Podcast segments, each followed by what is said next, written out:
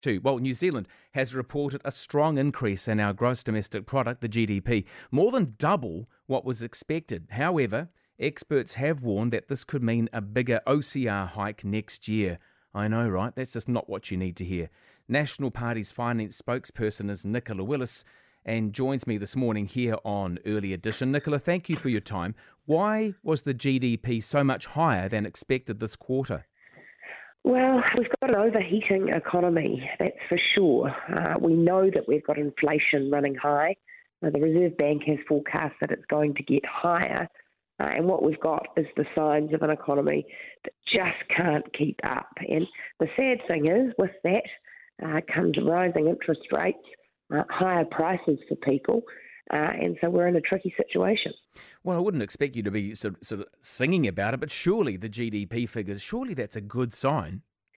Look, I think we all want our economy to grow so that our businesses have more opportunities, so that people can uh, have better jobs. The challenge is at the moment, we've just got such inflationary growth uh, that we're not keeping up. And so what we're seeing is prices are rising faster than wages in many instances. Uh, we're seeing that people's cost of living is getting very high. And so we're in this strange situation where while the economy's growing, people don't feel they're getting ahead. In fact, many people feel they're going backwards. Most of us aren't economists. Most of us can understand the acronyms. But what will this actually mean for New Zealanders leading up to Christmas? Well, what it will mean uh, is that the Reserve Bank will have its fears confirmed. It's been looking at the data saying we think this economy is overheated, uh, and it's been saying that's why it will keep rising interest rates. I think this will mean that it will be uh, keen to continue doing that. For New Zealanders, what they're experiencing will continue. Prices rising fast at the checkout at the EFTPOS terminal. Uh, that lack of workers set to continue very hard uh, to find people to fill positions. And as we look to the future, unfortunately, higher mortgage payments, they're here to stay. And for many people, they're going to get steeper still.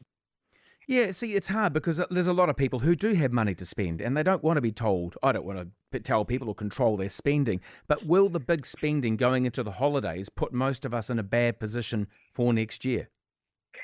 what we've got is a problem where our economies ability to meet the demand and it just isn't there.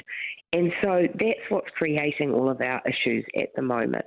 If we had enough workers, if we were able to meet the production that there is demand for, then we wouldn't be in this inflationary situation.